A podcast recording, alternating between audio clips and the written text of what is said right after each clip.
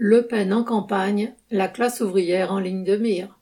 Les candidats de droite et d'extrême droite qui prétendent s'adresser à l'électorat populaire savent que le délire raciste pathologique et l'incantation à Jeanne d'Arc ne touchent, et c'est heureux, qu'une très faible partie de l'électorat.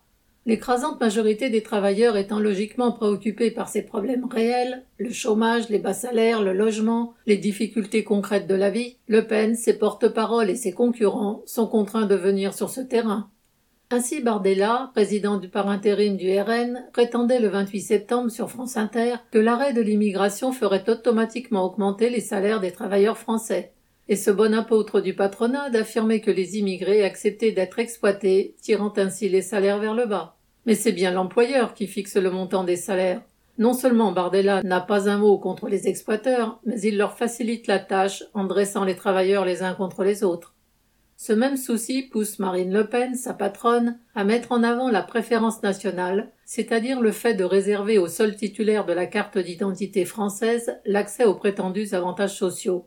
Devant l'évidente misère sociale, l'extrême droite et la droite, qui lui disputent le terrain, affirment que réduire le salaire des étrangers fera monter celui des Français, qu'expulser les familles immigrées libérera des logements pour les familles bien chez nous, que priver les petits Karim d'allocation permettra de payer des tablettes au Kevin des faubourgs. C'est évidemment faux. L'appauvrissement des classes populaires est général et se fait au bénéfice exclusif des classes possédantes. Il continuera, avec ou sans Le Pen, tant que les travailleurs eux-mêmes n'y mettront pas fin.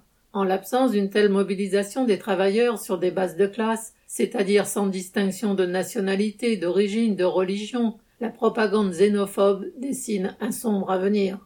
Quelle que soit l'issue du scrutin, cette propagande affaiblit les travailleurs puisqu'elle contribue à diviser leurs rangs. La lutte contre l'extrême droite et contre l'avenir qu'elle prépare commence par l'affirmation de l'unité de la classe ouvrière. Attaquer le dernier sans-papier arrivé, c'est nous attaquer tous. Paul Gallois.